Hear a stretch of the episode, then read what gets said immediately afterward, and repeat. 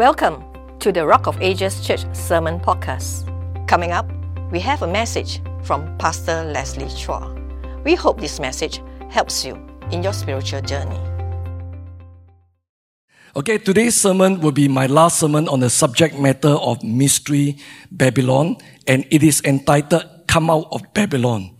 Come out of her, my people. That's what you read in chapter 18 of the book of Revelation. So come out of Babylon.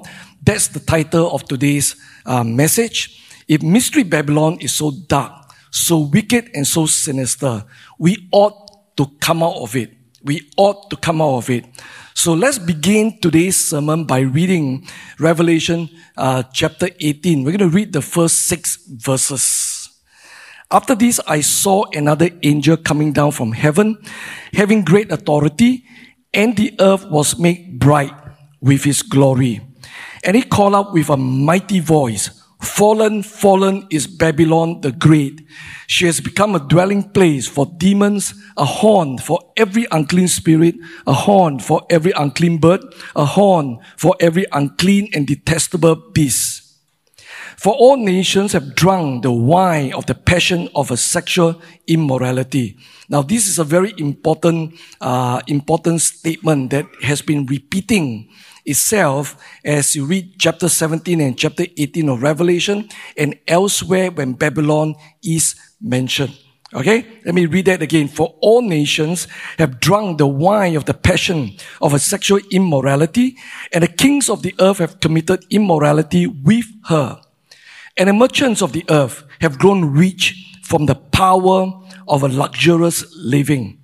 Then I heard another voice from heaven saying, Come out of her, my people, lest you take part in her sins, lest you share in her plates. For her sins are heaped high as heaven, and God has remembered her iniquities. Okay, I want to read this verse 6 again. Come out of her, my people, lest you take part in her sins, lest you share in her plates. For her sins are heaped high as heaven, and God has remembered her iniquities. Pay her back as she herself has paid back others, and repay her double for her deeds. Mix a double portion for her in the cup she makes. Some 20 years ago, an American pastor came to Singapore back to back for several years. And he taught extensively on the subject of mystery Babylon financial system. Talk a lot about wealth, talk about, about money. He was a good teacher. He became very popular year after year and his teaching resonated with many Christians and it created quite a stir amongst people working in the financial and banking industry. He warned that God was going to judge the existing uh, uh, global financial uh, and, and, and, and banking system because it was a corrupt system, because it was global financial Babylon. Therefore, Christian must come out of this Babylonian system uh, before things gets worse and before uh, Christians are sucked up into it and get judged along with it. Now, apparently, some people were very convicted about what these preachers say, and they quitted their jobs in the financial institutions and banks. Among them was a high, a really high flying banker from an international bank. He's a local Singaporean. And what happened is that many Christians applauded these people for giving up their lucrative career and high paying jobs they were hailed for coming out of Babylon. These people were applauded, these people were hailed for coming out of Babylon. Now, my dear brothers and sisters, I admire their conviction and their daring to stand on their conviction. But we have to seriously ask ourselves the question, is that the right decision? Is that the right understanding of what it means to come out of Babylon. The angels say, Come out of her, meaning to say, Come out of Babylon, my people. What does it mean? What is God saying when He say, Come out of her, my people? I know that this question is on the minds of many people, many believers in recent time. I am often asked the same questions and oftentimes by the same people repeatedly. I understand the sense of urgency in these people. They look at the signs of the times and then they see many eschatological prophecies playing out before their eyes. And they also perceive the rise of totalitarianism in the vaccine mandates, uh, uh, vaccine passport system, ESG regimes, CBDCs or central bank digital currencies, and so on. They understand that all these things will eventually morph, eventually lead to the triple six international financial and banking system. And they are right. And the more you are awakened to all these eschatological realities, the more you are concerned and the more you become anxious. And there are quite a lot of people who became very fearful as a result uh, of, of understanding all these things. And the question they often ask is, how do I get out of this dystopian ghetto? How do I get out of this digital prison of 24-7 surveillance and control? It's essentially, how do I get out of this Babylonian system? How do I get out of this Babylonian system? So this will be the focus of my sermon today. We're going to look at three things. First, the reasons for the judgment on mystery Babylon. Second, whether we should interpret coming out of Babylon literally. And finally, point number three will be what it means to come out of Babylon. This will be the flow of the sermon, and this is going to be one of those very dense sermon. As in, uh, I am not going to just tell you what I think. I'm going to show you from the scripture.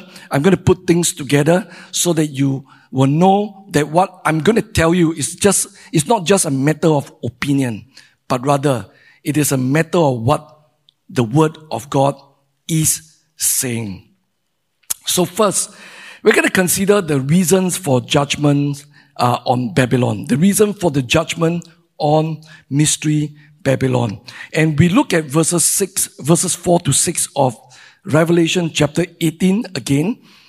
Then I heard another voice from heaven saying, Come out of her, my people, lest you take part in her sins, lest you share in her plagues for her sins are heaped high as heaven, and God has remembered her iniquities.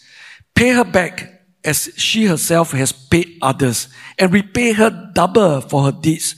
Mix double portions for her in the cup she makes. So there are two reasons the angel called for God's people to come out of Babylon. The first reason is so that they will not take part in her sins so that they will not take part in the sins. God's people can become so entrenched and so entangled in the Babylonian system that they either compromise or become fully immersed into it or become fully like her, adopting the values and following her ways. Second, it is so that they do not share in her plagues. Alright? So that they do not share in her place. What does that mean? It simply means that they do not, so that they will not share in God's divine judgment when He judged the uh, uh, mystery Babylon. Okay, understand that in the book of Revelation, the word plagues and judgment are used interchangeably. For example, in chapter 16, uh, where we read about the, the seven bowls judgment, the final series of judgment, uh, it is called the seven plagues. It doesn't mean pestilence. It doesn't just mean pestilences, diseases, pandemics, and so on. It means judgment in the general sense. Okay? So first reason is so that they will not take part in her sins. Second reason, so that they do not share in her judgment. Immediately afterwards, the angel declared that judgment would begin. Pay her back as she herself has paid back others and repay her double for her deeds. Mix a double portion for her in the cup she makes. The angel's proclamation gives the sense of the severity of the judgment. The Lord Jesus will pay her back not commensurate with the sin. The Lord Jesus will pay her back double. Double. Double is being repeated again and again. The Lord Jesus will pay her back double for her sins and iniquities. She definitely deserved a double portion uh, for her, uh, of punishment for her extremely wicked deeds. Okay, I'm emphasizing that her extremely wicked deeds.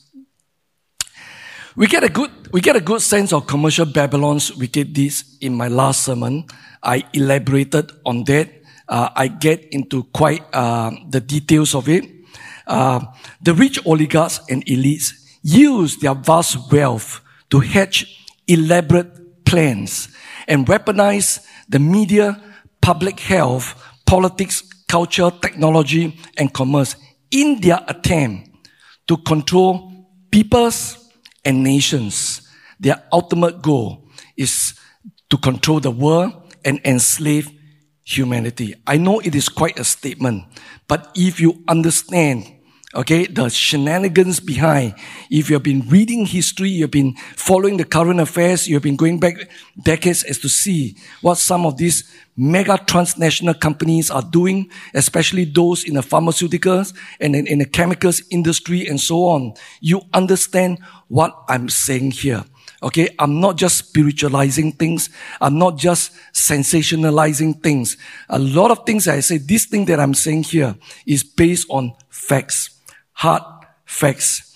And, you know, if you know just some of the details, how dirty, how evil and ruthless these people are, okay, uh, you will under, you will really understand what I mean. Not just the corporations, but the people behind them. They wear suits and ties and they appear respectable. They speak in big conferences. They go to posh meetings and so on, but they are rotten and evil on the inside. That, in a nutshell, is the overarching sins and iniquities of Mystery Babylon. And that's why she deserves a double portion of divine judgment. But there are other sins and iniquities described in the long chapter of Revelation 18. What are these sins and iniquities? First, the sin of pride the sin of pride. Babylon is proud. She's self-confident and she's self-assured and she's defiant in her wickedness. Revelation 18 verses 7 to 8. And she, referring to Mystery Babylon, glorified herself and lived in luxury. So give her a light measure of torment and mourning. Since in her heart she says, I sit as a queen. I am no widow. And mourning I shall never see.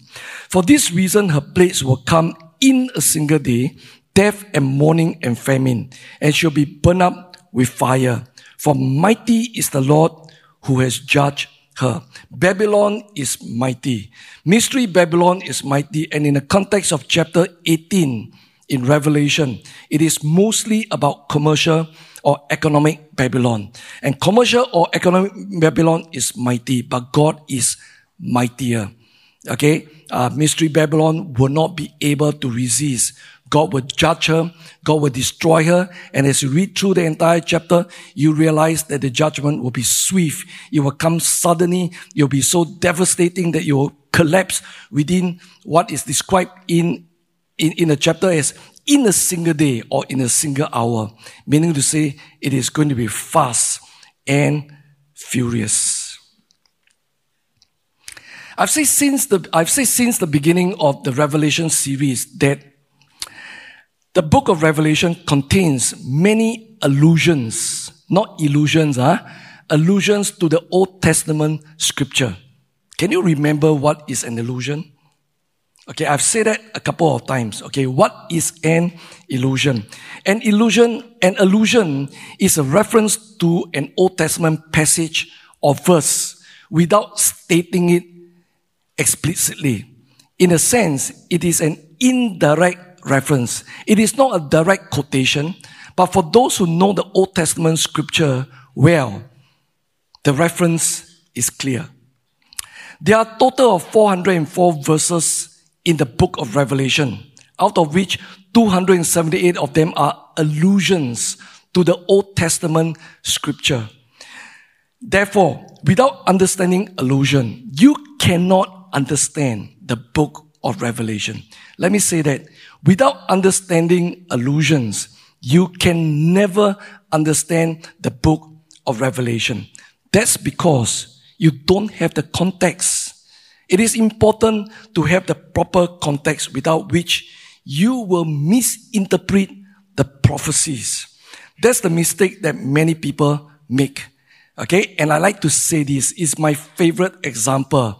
Okay, when we are talking about pre-trib, mid-trib, post-trib, many people think that the church, many people argue that the church is still in uh, during the seven years.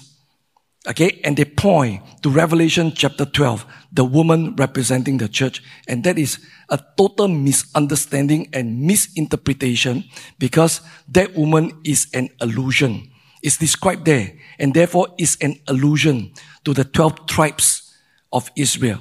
Okay. And that woman is Israel. That woman cannot be the church of Jesus Christ. So Revelation chapter 18 is full of allusion to Isaiah chapter 47 and Jeremiah chapter chapters 50 and 51.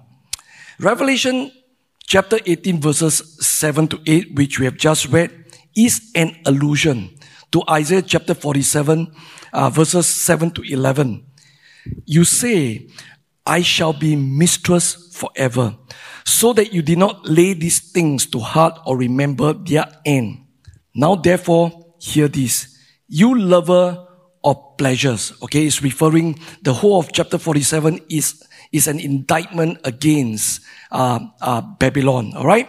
Now, therefore, hear this: you lover of pleasures, who sit securely, who say in your heart, "I am," and there is no one besides me.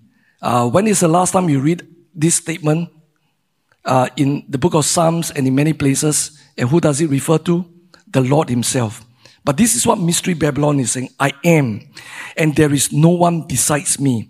I shall not I shall not sit as a widow or know the loss of children.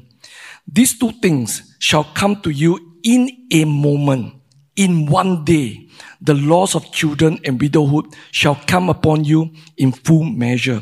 In spite of your many sorceries and the great power of your enchantment, you felt secure in your wickedness. You say, no one sees me.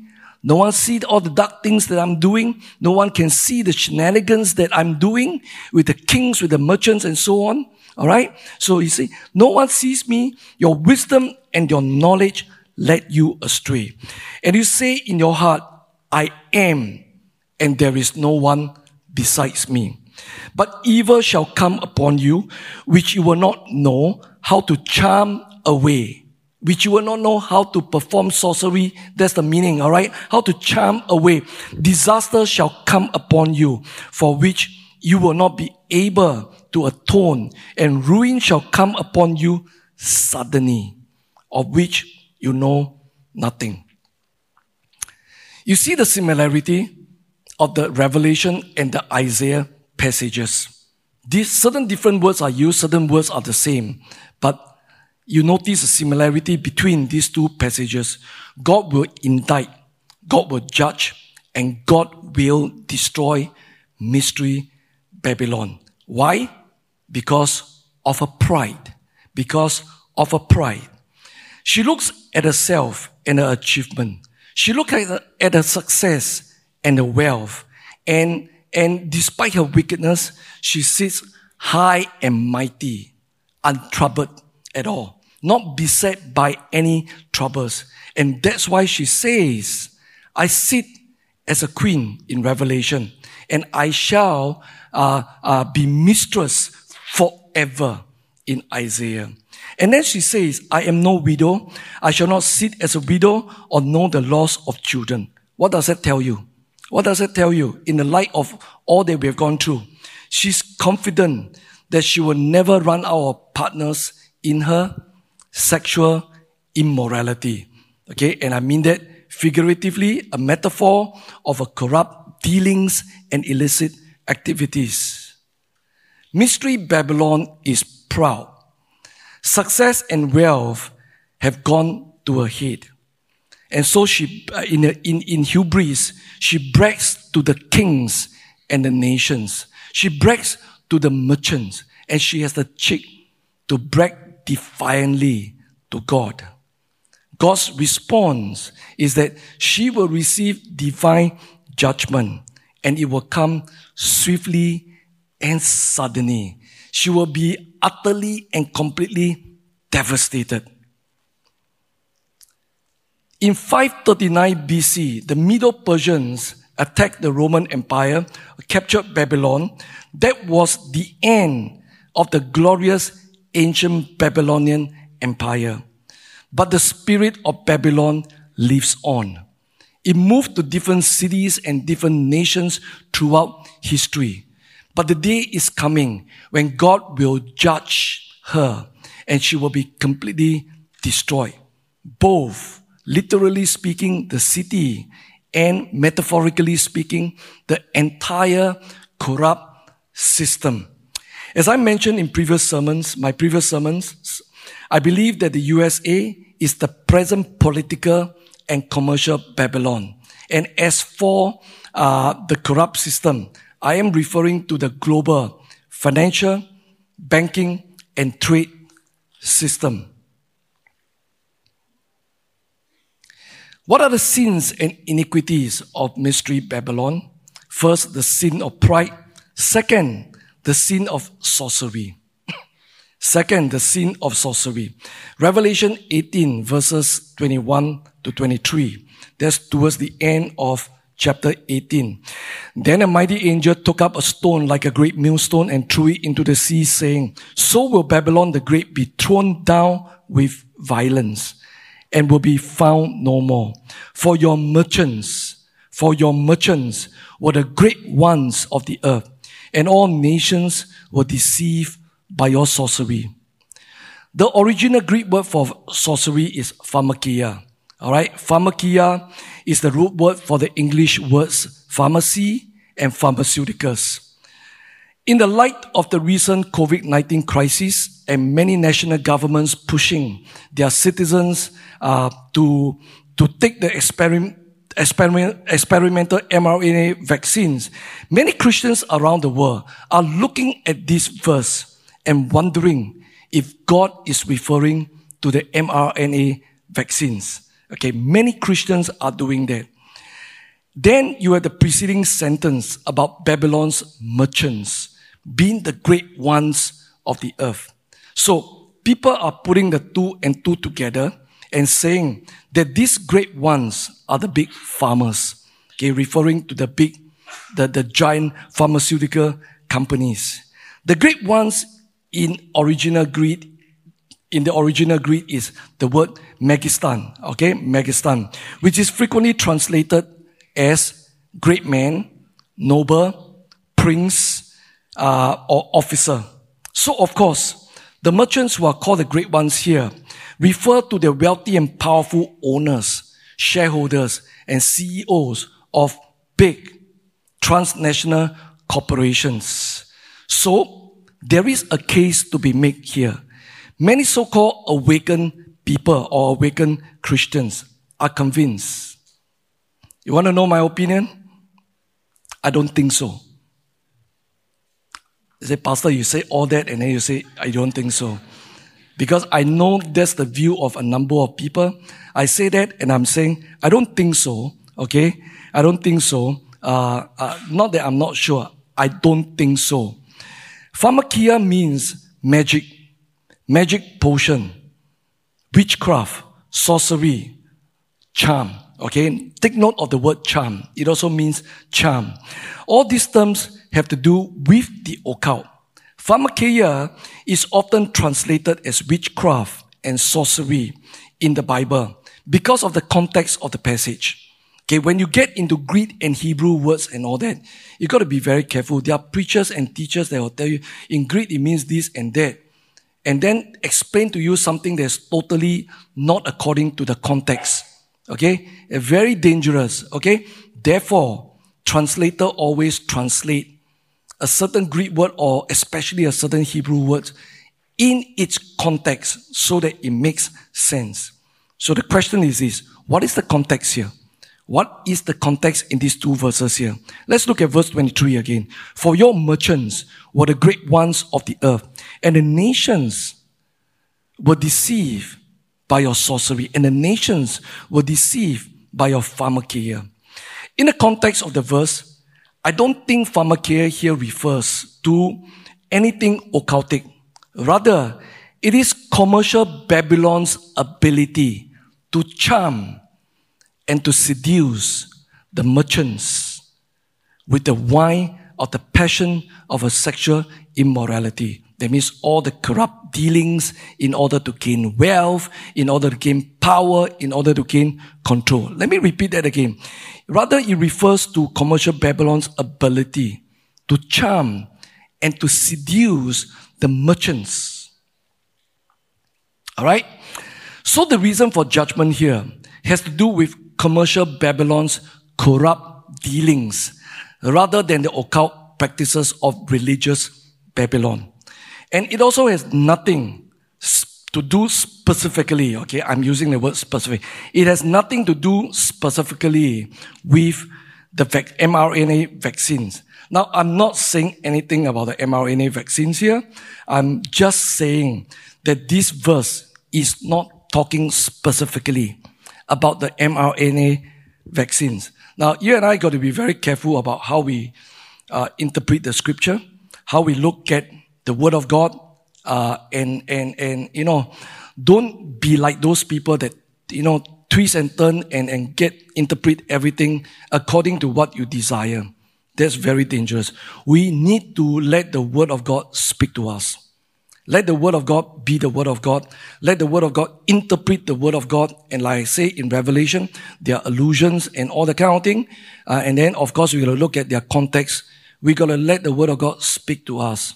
We need to interpret the word of God with integrity of heart. That is basic Christian stewardship. I think that is very, very important. So enough of that.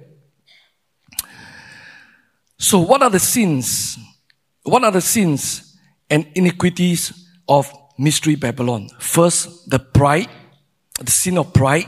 Second, the sin of sorcery. Third, the sin of killing many people. The sin of killing many people. Revelation chapter 18 verse 24. And in her was found the blood of prophets and of saints and of all who have been slain on earth. Mystery Babylon is not judged simply for killing God's prophets, apostles, and saints, but also for killing many people, many, many people in the world. The sin of religious Babylon is in view here. The sin of religious Babylon is in view here. Throughout histories, there are many religiously inspired wars that have killed thousands and thousands of people added up together, millions of people. Even the apostate church in the mid, in the Middle Ages was guilty of the blood of many saints and ordinary people who did not sub, who did not follow their dictates. Okay, even the apostate church was involved in killing, okay, in the killing of many people. So the sin of religious Babylon is in view here. The sin of commercial Babylon is also in view here.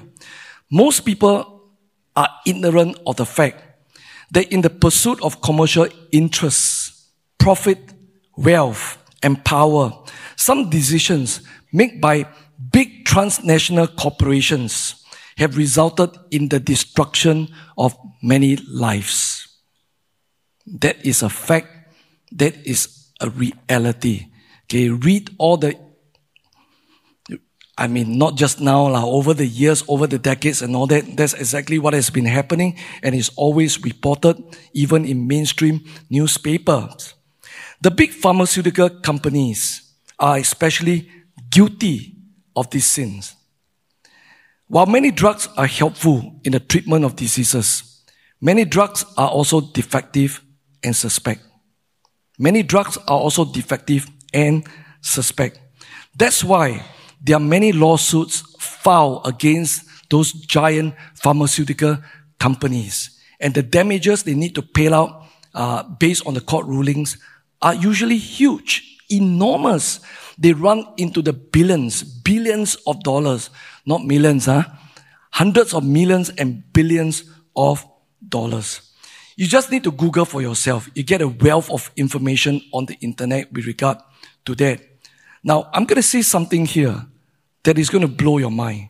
Okay, I'm going to say something here that's going to blow your mind. Most medical research findings are false.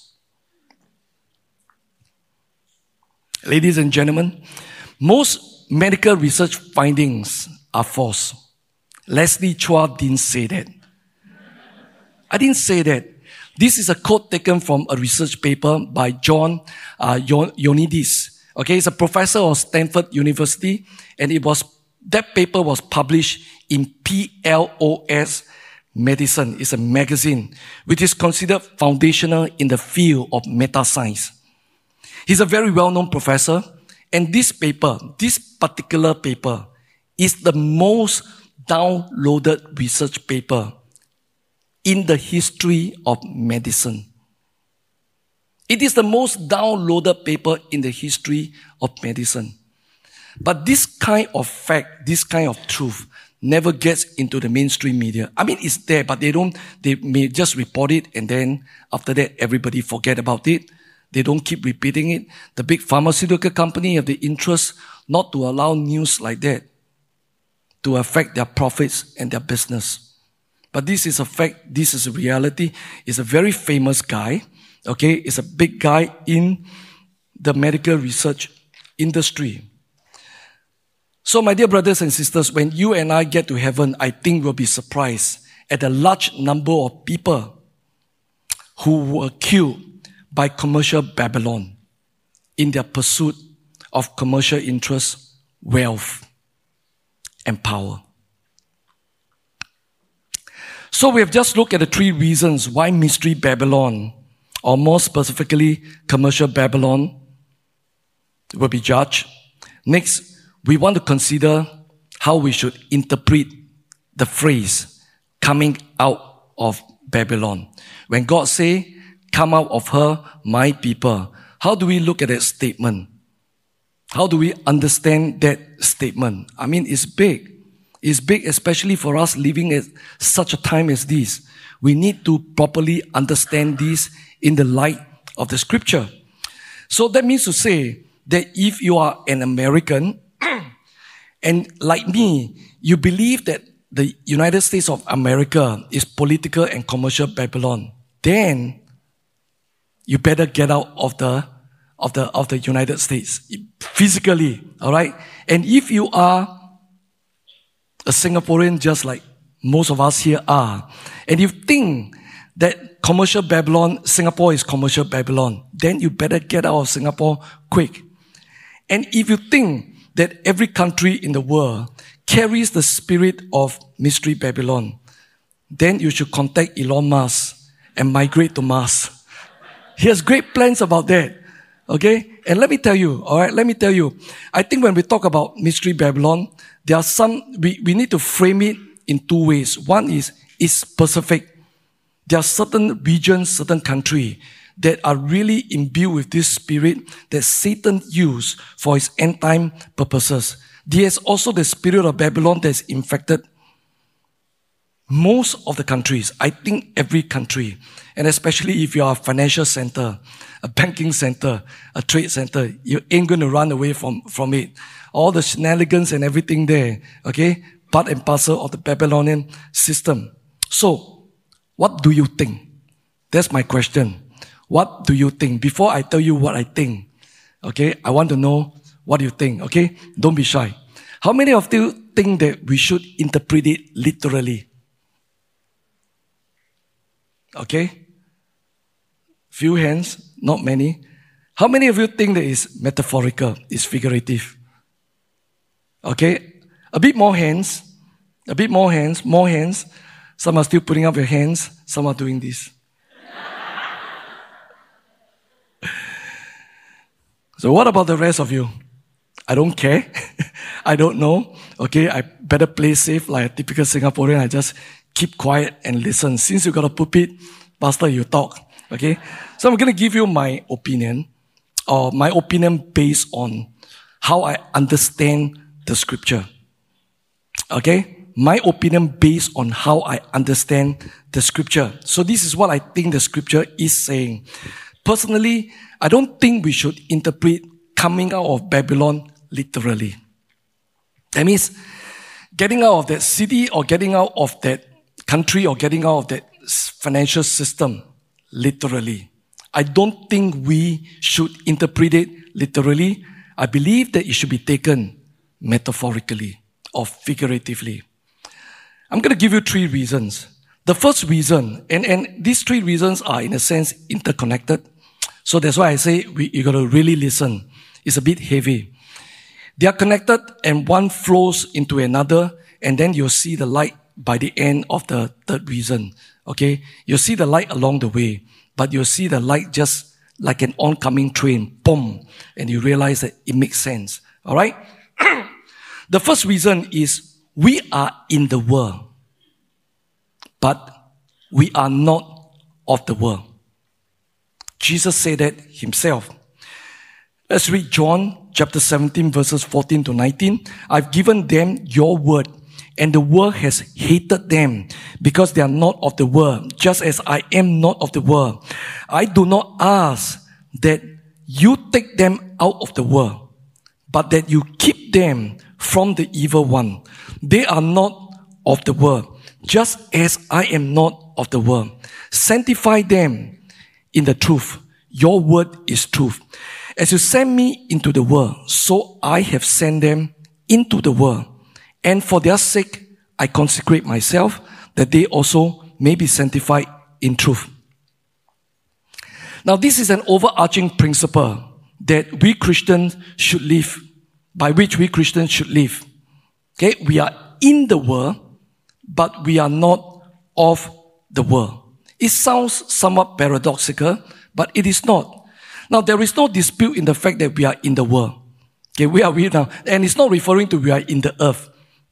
Okay, the world is a system, all right, of fallen humanity. Okay, we are in the world. We are in this world, okay, of fallen humanity.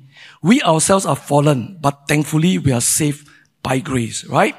However, Jesus reminds us that while, while we are in the world, we are not of the world. In and of.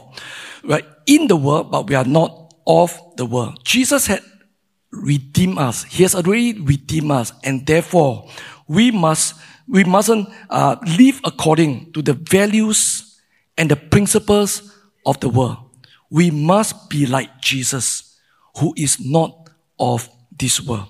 Now, I want to take note of two other things that Jesus said here. Okay. First of all, bear in mind that Jesus is talking to the Father. God the Son is talking to God the Father. Right. Let's look at verse 15 again.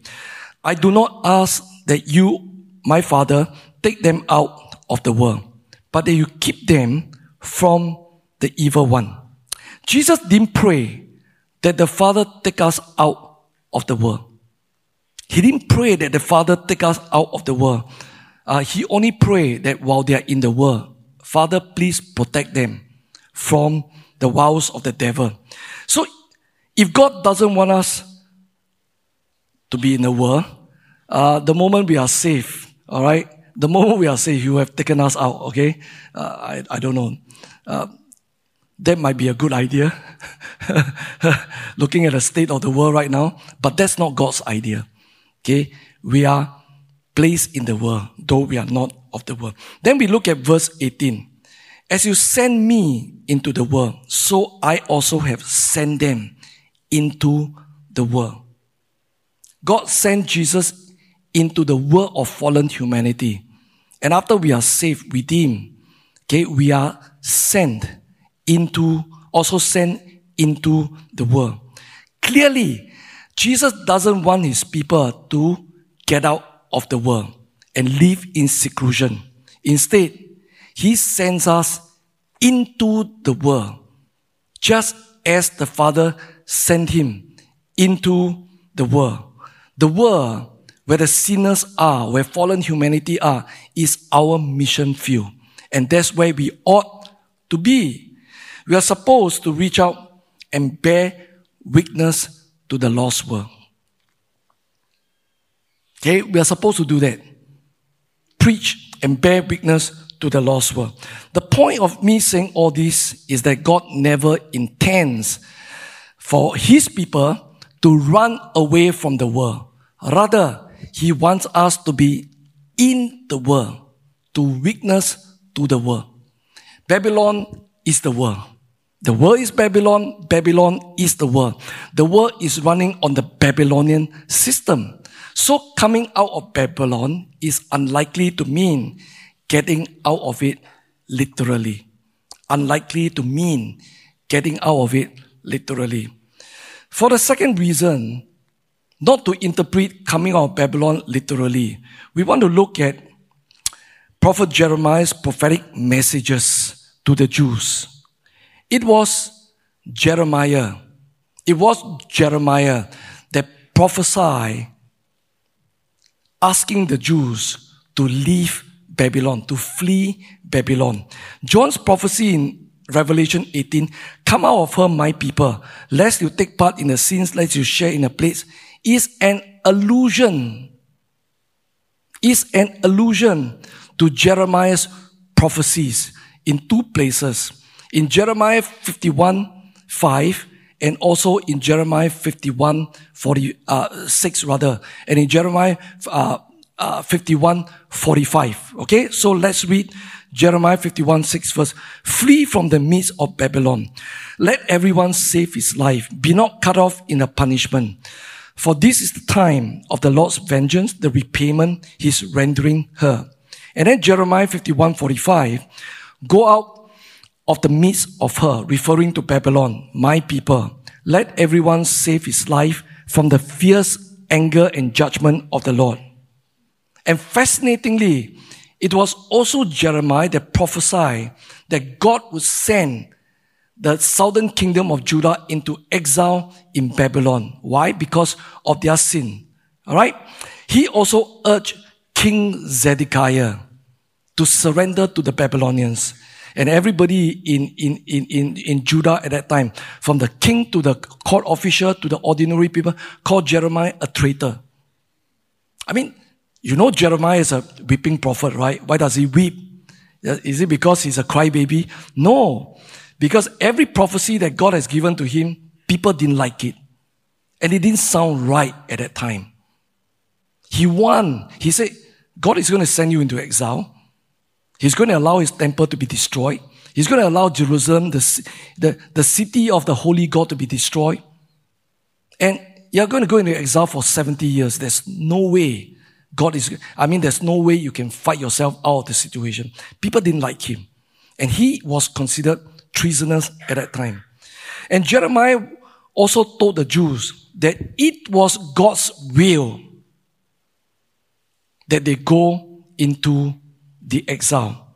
And it was also Jeremiah who told the Jews to settle down in Babylon and pray and seek the welfare of the city of Babylon. Jeremiah 29, 4 to 7, we read here, Thus says the Lord of hosts, the God of Israel, to all the exiles whom I have sent into exile from Jerusalem to Babylon, build houses and live in them, plant gardens and eat their produce, take wives and have sons and daughters, take wives for your sons and give your daughters in marriage, that they may bear sons and daughters, multiply there and do not decrease. Seek the welfare of the city where I have sent you into exile and pray to the Lord on its behalf. For in it, its welfare, you will find your welfare. So the word welfare here in the original Hebrew is the word shalom, which has in the Bible often been translated into peace. It also means welfare. It also means prosperity. It also means peace. So you can read the verses as verse 7 is, but seek the shalom, seek the peace, seek the prosperity, seek the welfare of the city where I have sent you into exile. And pray to God on its behalf, for in it your shalom, your prosperity, your peace, and your welfare you will find. So the Lord wanted the Jews to live normally and, listen carefully, and to thrive in Babylon. To live normally and to thrive in Babylon. Why is Jeremiah's prophetic messages so confusing, so contradictory? On the one hand, he asks God's people to flee Babylon, lest you uh, get get get judged, get get pulled along, get sucked into sin. On the other hand, he asks them to stay, to settle down, and to seek the shalom, to seek the peace, to seek the prosperity, to seek the welfare of the city of Babylon. So, my dear brothers and sisters, which is the correct word? Which is the correct word? The answer is both. I believe that God was telling the Jews through Jeremiah, You are in Babylon, but you are not of Babylon. You are in Babylon, but you are not of Babylon. Live and thrive in Babylon, but don't follow the ways of Babylon. Stay faithful to me and reject the Babylonian values. That is how you reconcile all these words, all the different prophetic messages. And they did. They did. You know, the Jews thrive and prosper in Babylon. And one of the fascinating things that a lot of people don't realize as we read the Old Testament, okay, after they have come out of the promised land, very, very soon they go into idolatry again. Am I right to say that? again and again and again and again. And God will send prophets and prophets and more prophets to talk to them. And they will not listen. They keep sinning. They keep worshiping other gods and idolatry. But when they are sent into exile in Babylon, do you know that in Babylon, they no longer worship either? And from then onward, history tells us that the Jews never got involved in idolatry ever again as a people.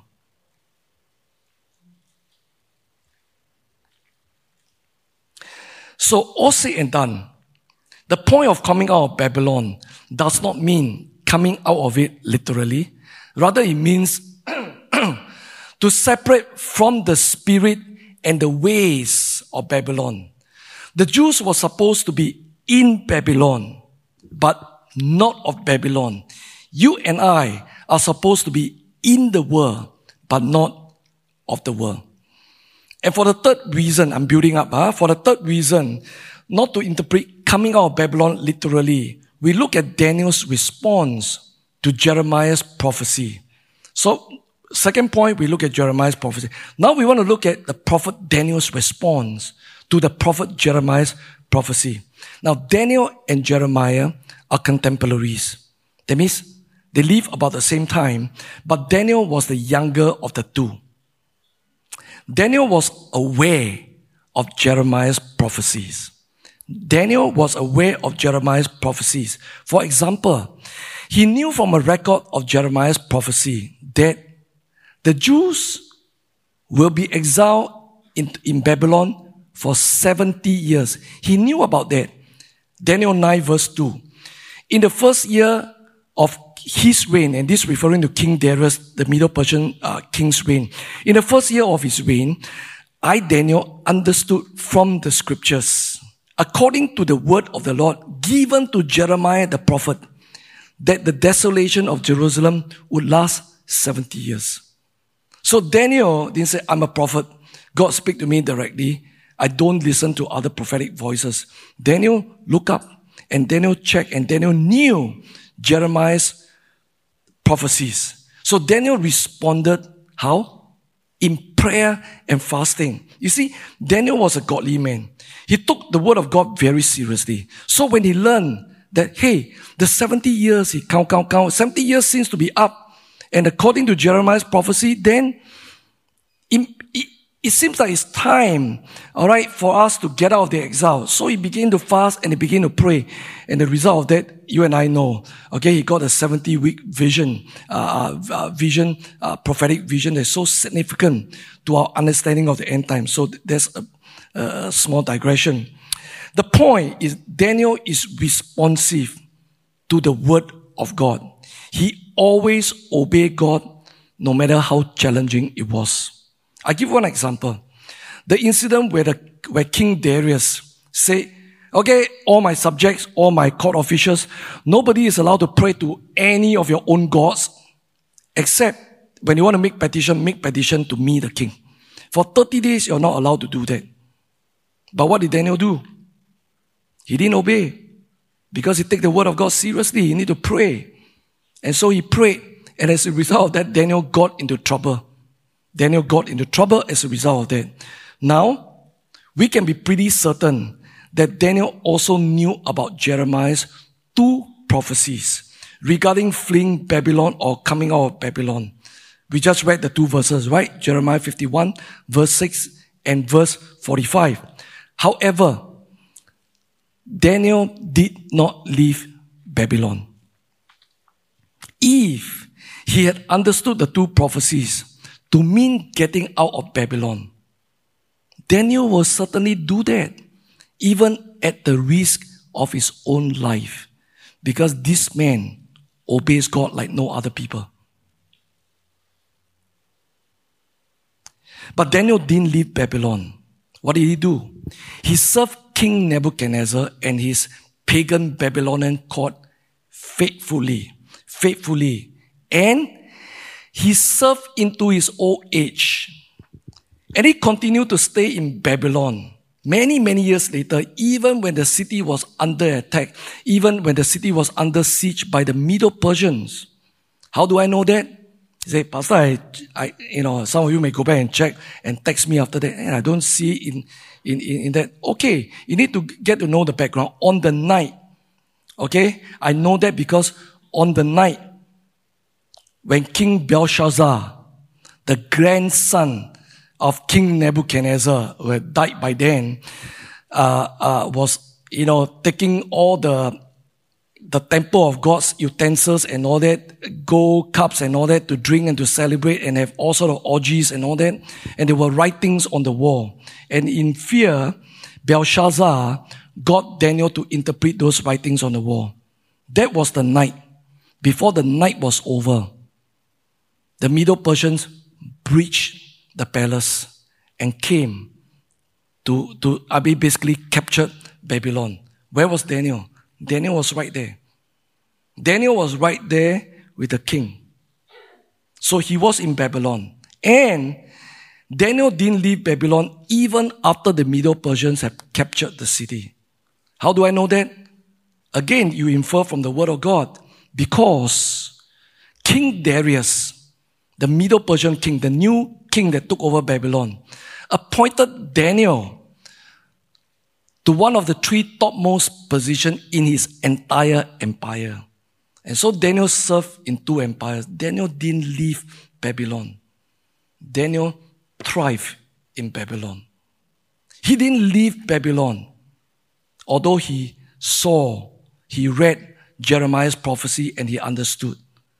And he lived through the collapse of the Babylonian Empire. And God allowed him to thrive in Babylon under two different empires. A few kings and two different empires. So consider carefully the three reasons that I've given you.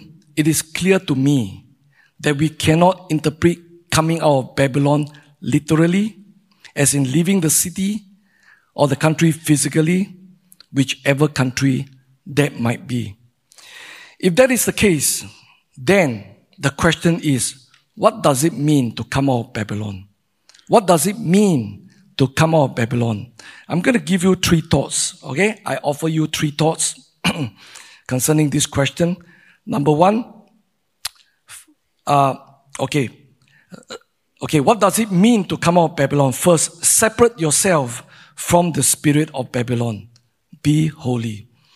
Separate yourself from the spirit of Babylon. Be holy. Again, we look at the prophet Daniel. He's a great example because he was in Babylon, but not of Babylon. He separated himself unto God. He endeavored to be holy in all of his ways. From day one, when he was exiled to Babylon, he was determined to stay pure and holy. He refused to eat the food that was given to him from the king's table. So the issue of eating, eating food offered to idols uh, is a matter of great debate and discussion and contention among many contemporary Christians. Uh, although I think that is a very straightforward matter, but in this time, when persecution in this area is really less, when I was just, when I was young, many in my generations were persecuted because we refused to eat food offered to idols by our parents, alright? But in this generation, you hardly got this problem. Yet, this is a massive, there's a massive contention and debate about this matter. Just that you know, it is not a matter of conscience. But it is a matter of who you are fellowshipping with. Are you fellowshipping with God or are you fellowshipping with the demons? Do you participate in the table of the Lord or do we participate in the table of the demons? Okay, this is the conclusion, not my conclusion. This is the conclusion of the apostle Paul. And you read it in First Corinthians chapter 9 to chapter 11. Three lengthy chapters. That is the conclusion of the Apostle Paul. By the way, this whole issue about food offered to idol is not a matter of clean and unclean food. It's not an issue of ceremonial laws. Okay, it's a different category by itself. But to Daniel, to Daniel, it is a matter of both. That he could only eat kosher food, and uh, he should not eat food sacrificed to idols. Daniel would not compromise because it was a matter of holiness. Daniel could not compromise because it was a matter of holiness. He could have easily find an excuse. What can I do? This is the king's food. This is the king's order. All right, everybody, every official eat food coming out from his from the king's table. How can I reject that? he can easily get his head chopped off if he refused to comply. Despite the risk, Daniel was determined to do the right thing before God. Although it doesn't seem like a really great matter to most Christians today. I've heard from many Christians, younger ones. I don't know why Daniel made a fuss of it. Not a big issue. But to Daniel, it's a matter of holiness. It's a matter of being to stay separate. So what did Daniel do? He appealed to the eunuch in charge and God honored his determination to stay separate and holy. Permission was granted. He can take vegetables. He can take, he can take, uh, the non-meat stuff. Okay. This is not a pitch for the vegans, huh?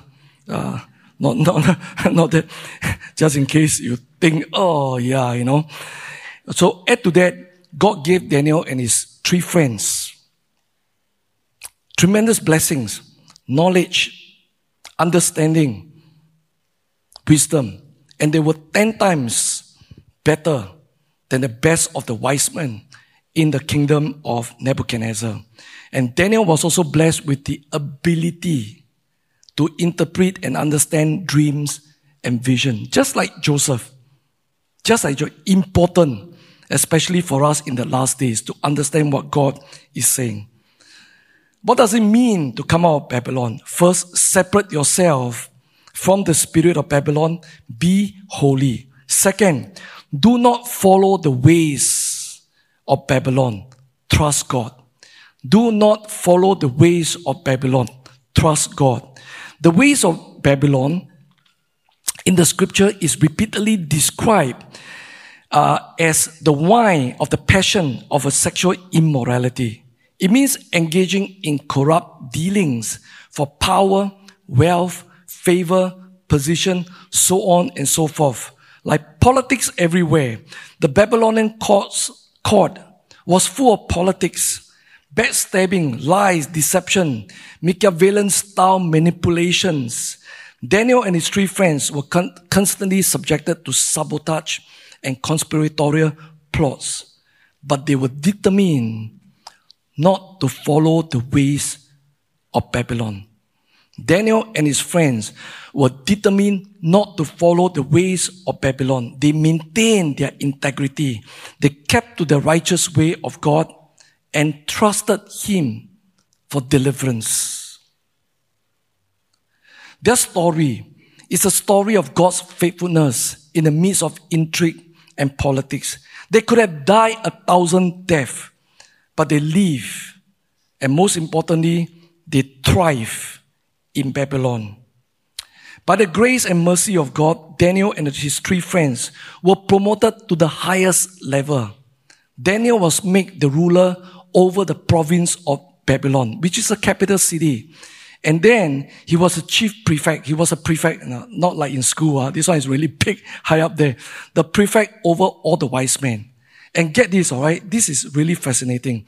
He was the chief of all the astrologers, the magicians, the diviners, the diviners, and then all the occultic practitioners. He was the chief. Okay, you go and figure out how, how did Daniel do that? All right, how did Daniel do that? Okay, uh, you go and figure out, okay, I just give you one statement of understanding. The Lord gave him a greater anointing and understanding and wisdom than the rest of them. Okay? And, but there are all the nitty gritty stuff. Go and think about it. How he managed that. Talk about getting out of Babylon literally. Okay? Daniel was the, their chief, their head prefect. Okay. How the, what does it mean to come out of Babylon? First, separate yourself from the spirit of Babylon. Be holy. Second, do not follow the ways of Babylon. Trust God. Third, and finally, serve faithfully in Babylon. Bear witness to God. Serve faithfully in Babylon. Bear witness to God. Daniel didn't just serve God faithfully. He also served the pagan kings and their pagan courts faithfully. He undertook his duties and responsibilities with conscientiousness. Otherwise, Daniel wouldn't have last, lasted so long. And across two empires. Okay? Fascinating, fascinating. Daniel didn't say, oh, this is a corrupt political system. I better come out of it. Rather, he dared to thrive in Babylon. As God spoke to Jeremiah, Daniel sought the shalom of Babylon. Daniel sought the prosperity of Babylon. Daniel sought the peace of Babylon. I mean, can you think how treasonous is that? You seek the peace of the country, they attack your country. You seek the prosperity of the city, they attack your city. And Daniel did just that. And that, as we know, is the word of God to Jeremiah. Daniel's godly lifestyle and impeccable integrity shone through the dark corridors of the Babylonian court and the corrupt political system. And in doing so, he bore witness to God. Daniel also dared to speak honestly. Okay, is something that a lot of contemporary Christians lack. Daniel dared to speak honestly. God's witnesses must always speak the truth of course, in as diplomatic way as possible, but without blunting the edge of the truth.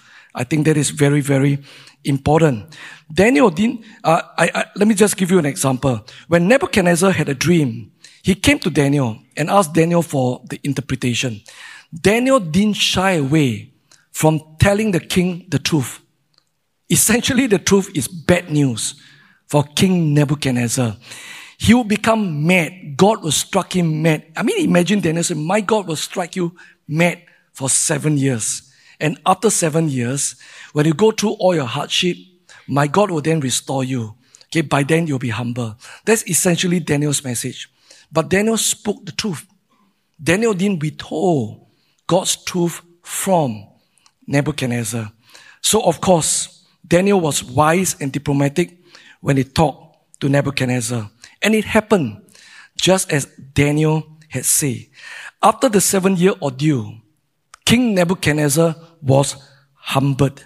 He acknowledged that God, he acknowledged God as the King of heaven and that the Most High God was sovereign over all the nations of the earth. One of the most wicked and tyrannical king of ancient history was saved. Why? Because one man decided to remain in Babylon and serve faithfully without compromise. The prophet Daniel is an amazing testimony of what it means to be in Babylon, but not of Babylon. That is how you come out of Babylon while in Babylon. Let me say that again.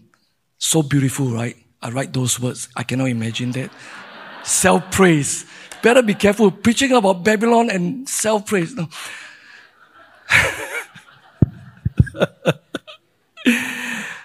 so the prophet Daniel is an amazing testimony of what it means to be in Babylon, but not of Babylon. That is how you come out of Babylon while in Babylon. Let me say this as we come to the close of today's sermon. Live like Daniel. Dare to thrive in Babylon because he was determined to live a holy life. Because he was, because he did not follow the ways of Babylon because he was willing to serve faithfully in Babylon to bear witness for God. God enabled Daniel to live victoriously and to thrive in the dark valley of Babylon. In the midst of mystery Babylon, and in the midst of mystery Babylon, in the, the fullness, okay, in the fullness of its manifestations, politically, religiously, and economically. Babylon boasted the most powerful magicians, enchanters, diviners, and astrologers in the ancient world. The best of them was found in the court of King Nebuchadnezzar. But no sweat. God gave Daniel the most, a most powerful uh, anointing of divine understanding and wisdom that far surpass the capabilities of all these wise men together. Satan, through his full repertoire of schemes to sabotage and try to kill Daniel and his three friends, but God intervened and rescued them at every turn. Not only that, every single attack that was directed at Daniel and his three friends was turned around into a stepping stone for promotion, for more grace, for more power, for more favor, for greater position, for more honor, for more blessing. My dear friends, what God did for Daniel and his friends, God can also do for you. What God did for Daniel and his friends, God can also do for you. If you would, if you will come out of Babylon while living and serving in Babylon, just like Daniel, God could do it for you. Do not fear what lies ahead as we race towards a dystopian future. As we race towards the end of this present age, the darker the times, the brighter will be the light that God will shine in us and through us and upon us in a way that when people are around us, they sense the presence of our Lord Jesus Christ. Therefore, let's get ready for the supernatural, to move in the supernatural. Let's get ready to see more divine intervention in our life. Get ready to experience more miracles. Get ready to receive a greater anointing from God. Get ready for an outpouring of His Spirit, grace, and power. And get ready for the Daniel's anointing that we will need to navigate the dark and dystopian landscape that has already dawned upon us that will get worse and worse with each passing day. Let's live victoriously in Babylon and thrive in Babylon until the day come when things are really impossible. You know what is going to happen? God will engineer the greatest escape of all time. God will rapture His church. Amen. Amen. Shall we all stand? Come, let's all stand to worship Thank you for listening to our message today. To find out more about Rock of Ages Church or to access other resources, please visit www.rockofages.org.sg.